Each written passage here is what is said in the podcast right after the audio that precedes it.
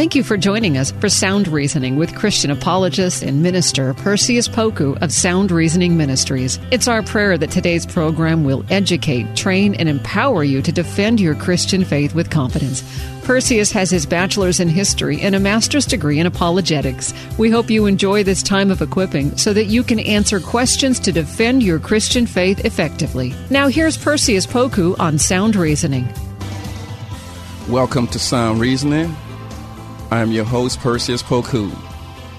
2 Corinthians chapter 10, verses 4 through 5 says that, For the weapons of our warfare are not carnal, but mighty through God to the pulling down of strongholds, casting down imaginations and every high thing that exalted itself against the knowledge of God, and bringing into captivity every thought to the obedience of Christ. On today's episode, uh, I'm so thankful to have one of my mentors in the ministry. He is uh, an author of over 60 books. He is president of Reasoning from the Scriptures Ministry. And this particular ministry specializes in defending Christianity against anti God philosophies, worldviews, and arguments. So, on today's episode, I'm thankful to invite Dr. Ron Rhodes from uh, Reasoning from the Scriptures Ministry. He's the president. Brother Rhodes, how are you? I'm doing fine. How are you today? I'm doing well. And I have so many questions for you, but we only have 25 minutes, so let me consolidate my questions. All right. And the first question I wanted to ask you for our listeners is what is Christian apologetics? Well, you know, Scripture says in 1 Peter 3:15 to always be prepared to make a defense to anyone who asks you for a reason for the hope that is in you.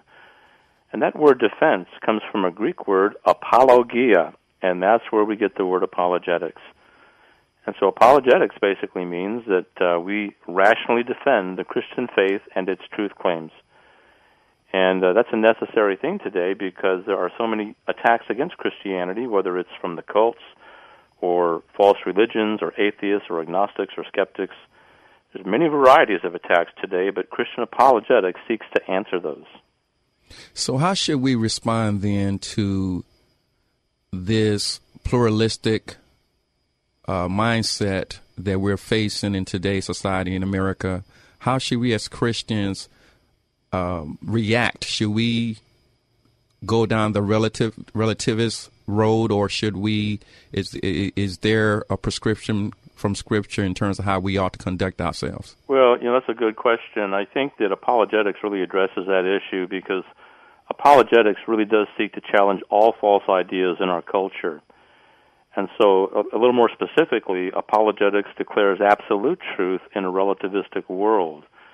And apologetics proclaims an exclusivistic message, with Jesus being the only way, in a pluralistic world. Apologetics promotes a supernatural worldview where there are miracles in a naturalistic world, and also apologetics defends the Bible in an anti Bible culture. And so, in a very real way, apologetics is kind of going against the grain of modern culture, but that's exactly what Christ calls us to do. We've got a clash between light and darkness. And uh, honestly, I think that's beneficial because before many people can become Christians, many people have objections to the faith. Mm. And apologetics seeks to answer those objections. And I'm sure you remember Paul in uh, Philippians 1 7. He says, I am put here for mm-hmm. the defense of the gospel. Well, how many false gospels have you heard about today? I mean, there's just zillions of them. And so it's a very real need in our society today. Amen. And one of the things that I've seen is this um, how can I put in back of terminology, this uh, apathy regarding apologetics in many churches.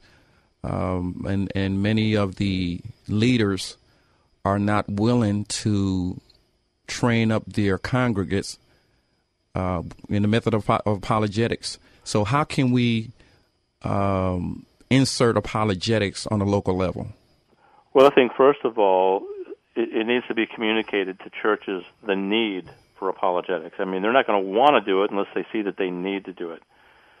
And I think the way to do that is to show them, first of all, that apologetics is pre evangelism. We can't really evangelize well until we first pre evangelize because people often have objections to faith.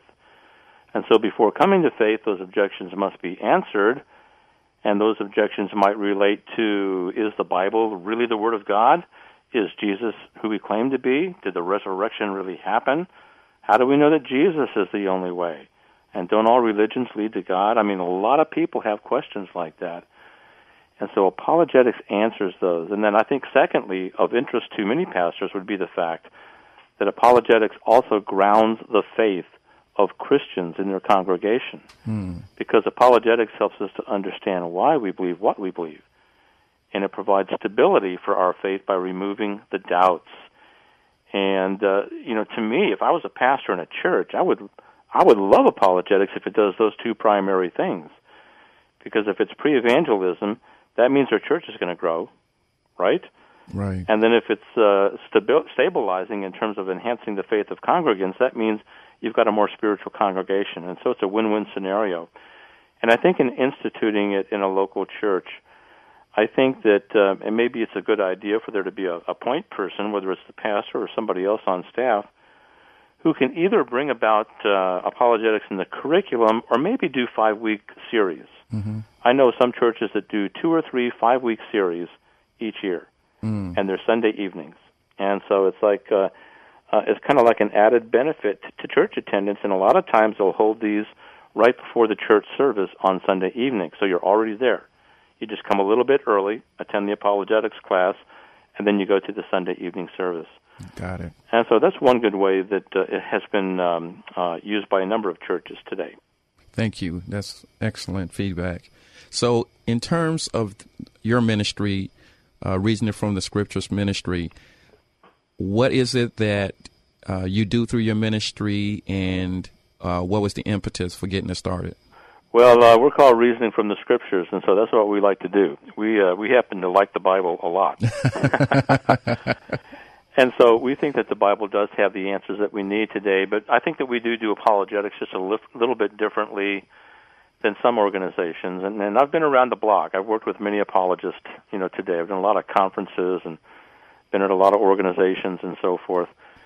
And one of the things that we emphasize is that uh, in addition to having strong answers, there has to be a strong spiritual life in the apologist. Right. And I say that because too often I have met far too many apologists that have great answers, but you know they're just a little bit in your face, a little bit confrontive, a little right. bit arrogant, a spiritual chip on the shoulders, as my old friend Walter Martin used to say. Right. And uh, if you've got strong answers coming from a person like that, you know, I, th- I think people tend to ignore that person. Mm.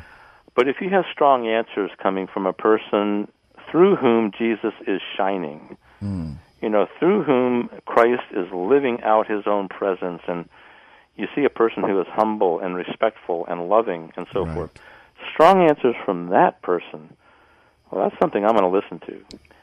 And so, to me, a Christian apologist is not just the person that has the strong answers. It's also the Christian who's very close to the Lord and is so close to the Lord that that shows itself in the way that the person actually lives his life.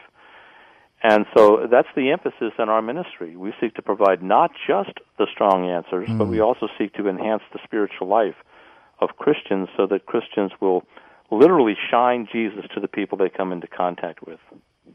I am in love with that answer. That that is uh, something that we all need to embrace, and not just having knowledge, but having the love uh, within us to dispense that knowledge. So I, do appreciate that.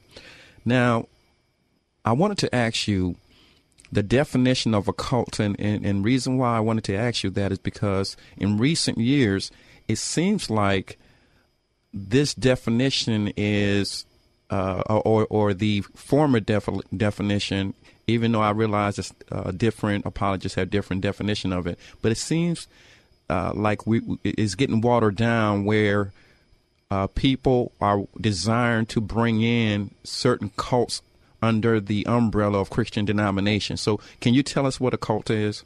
Well, certainly. In fact, uh, if you do buy certain books on Christian denominations, you will find groups like Jehovah's Witnesses and Mormons listed in there, right alongside the Presbyterians and the Methodists and the Baptists and Mm. you know all the you know all the others. Now, I've written a book on denominations, and my mine does not have those. Right.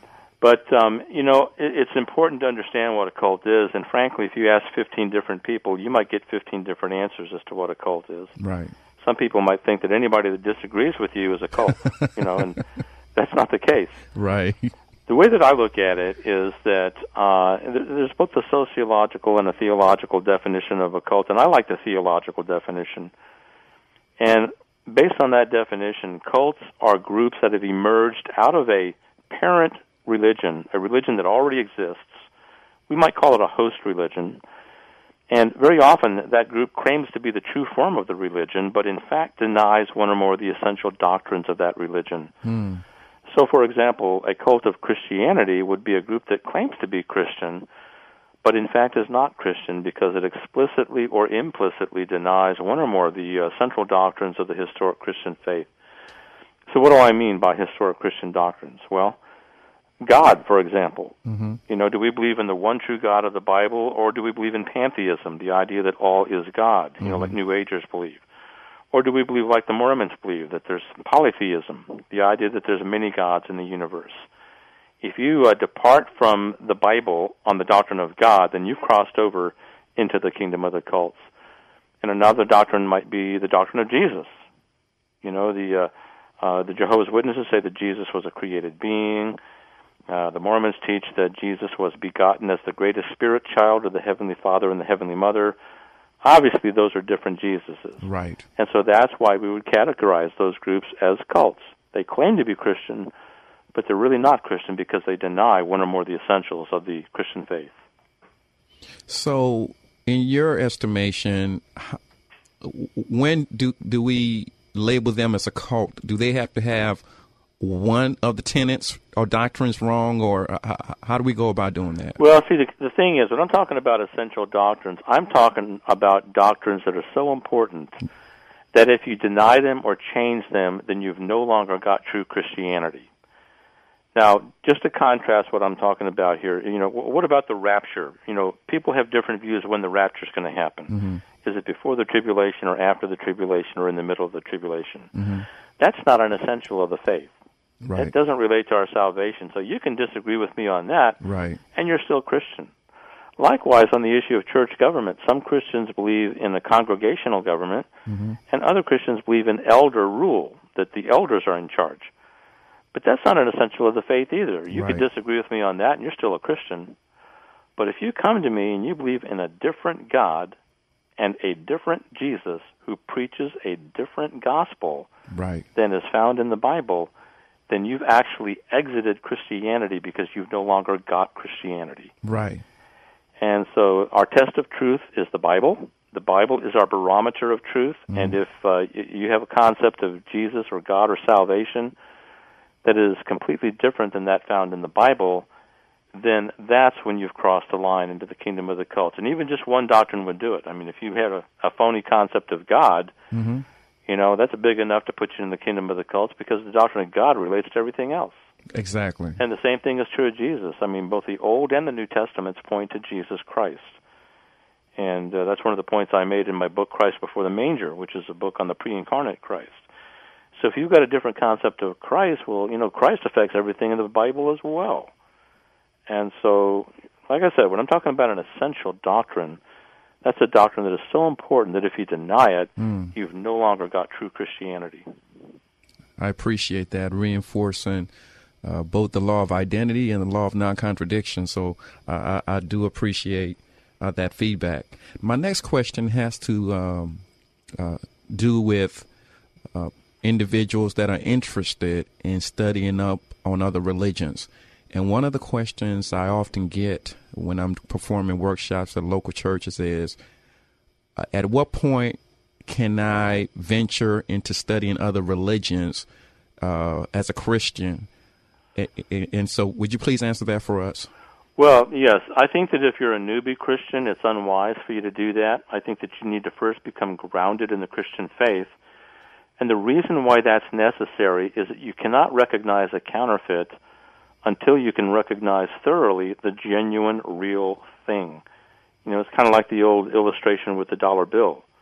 The way the FBI trains bankers to recognize a counterfeit is by having them learn the real thing, the real dollar bill, so well that when the counterfeit shows up, they'll know it. And so I think that uh, newbie Christians who have not yet become grounded, it would be unwise for them to study the cults. But once they become grounded, I think it's good to study, you know, books written by discerning Christians.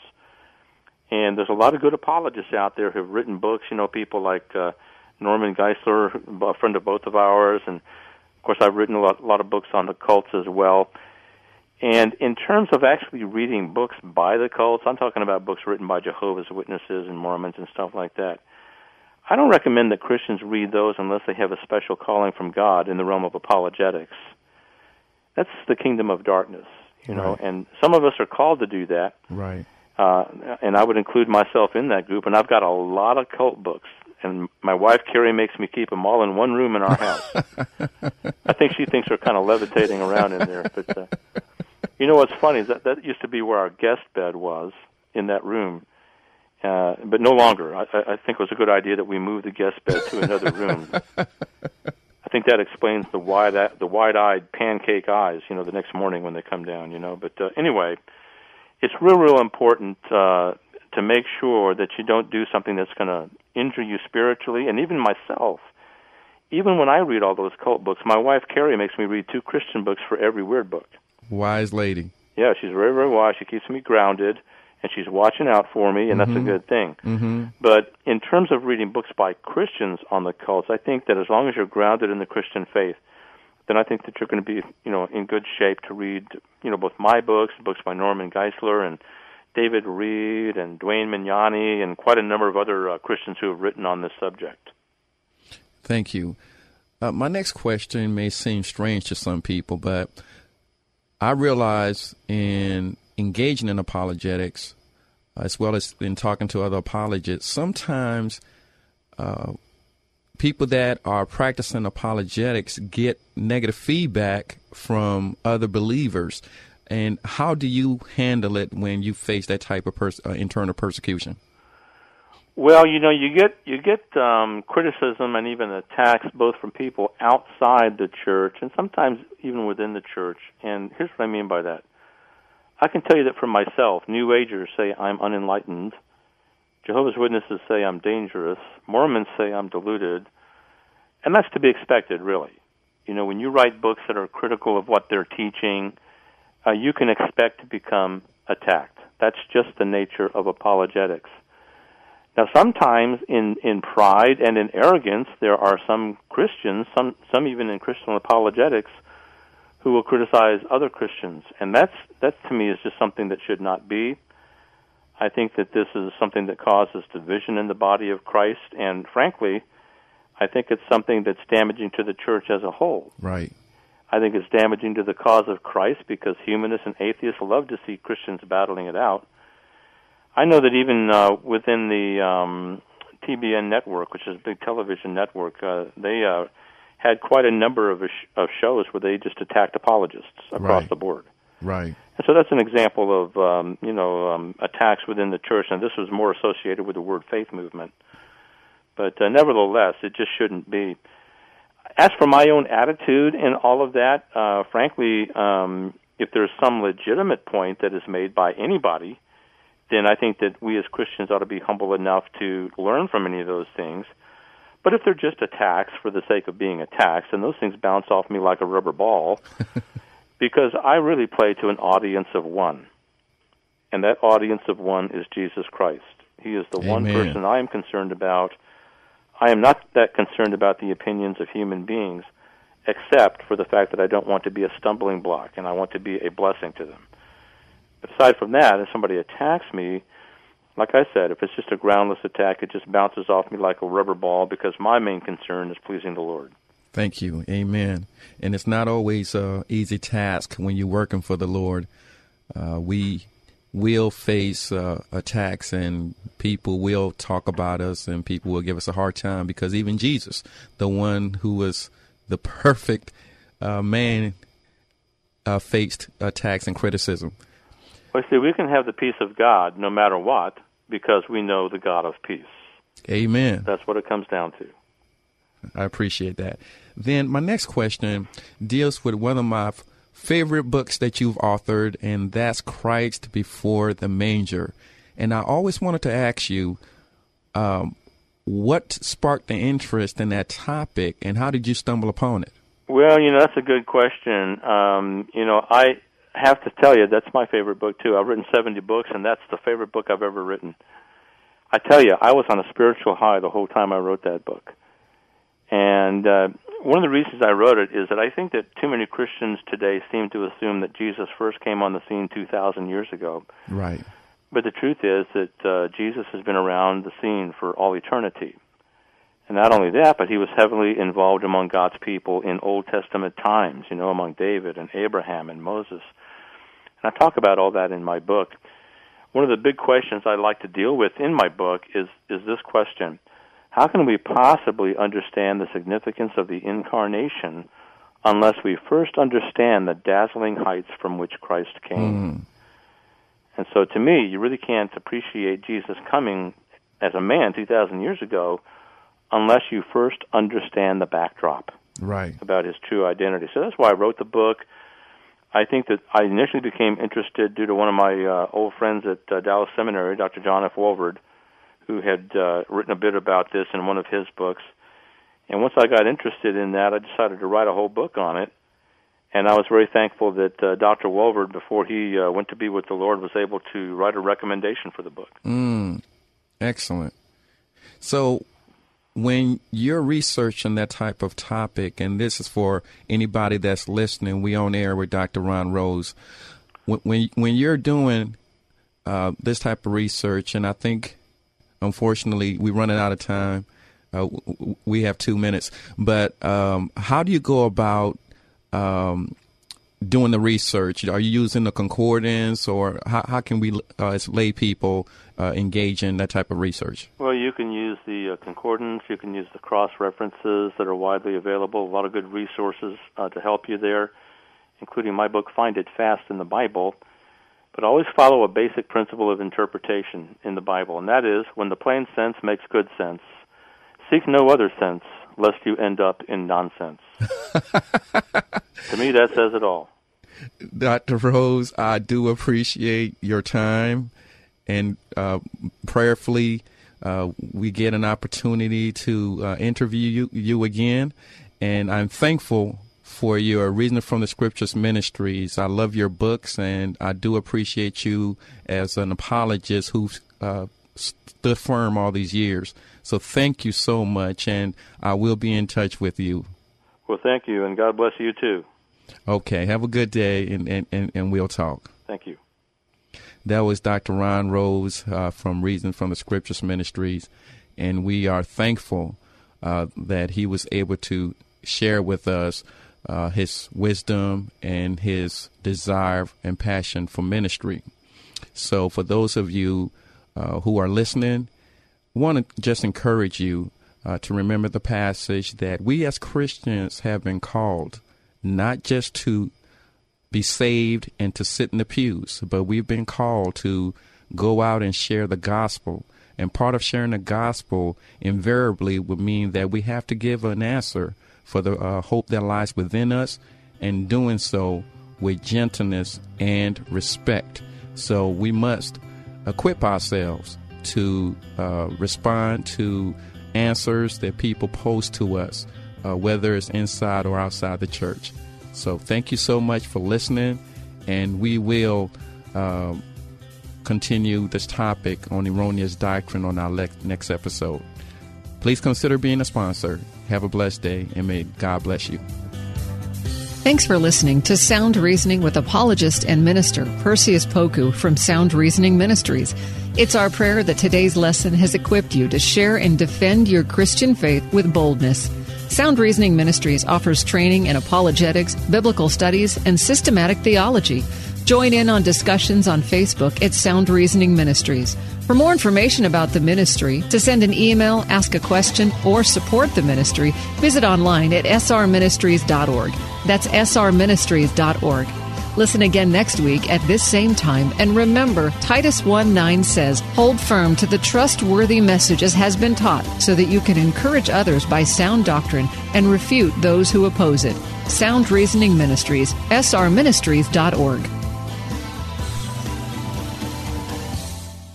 Want to learn more about God and His will for your life, one verse at a time? I'm Quinice Petway, co host of the Your Daily Bible Verse podcast. I'm inviting you to tune in and subscribe at lifeaudio.com.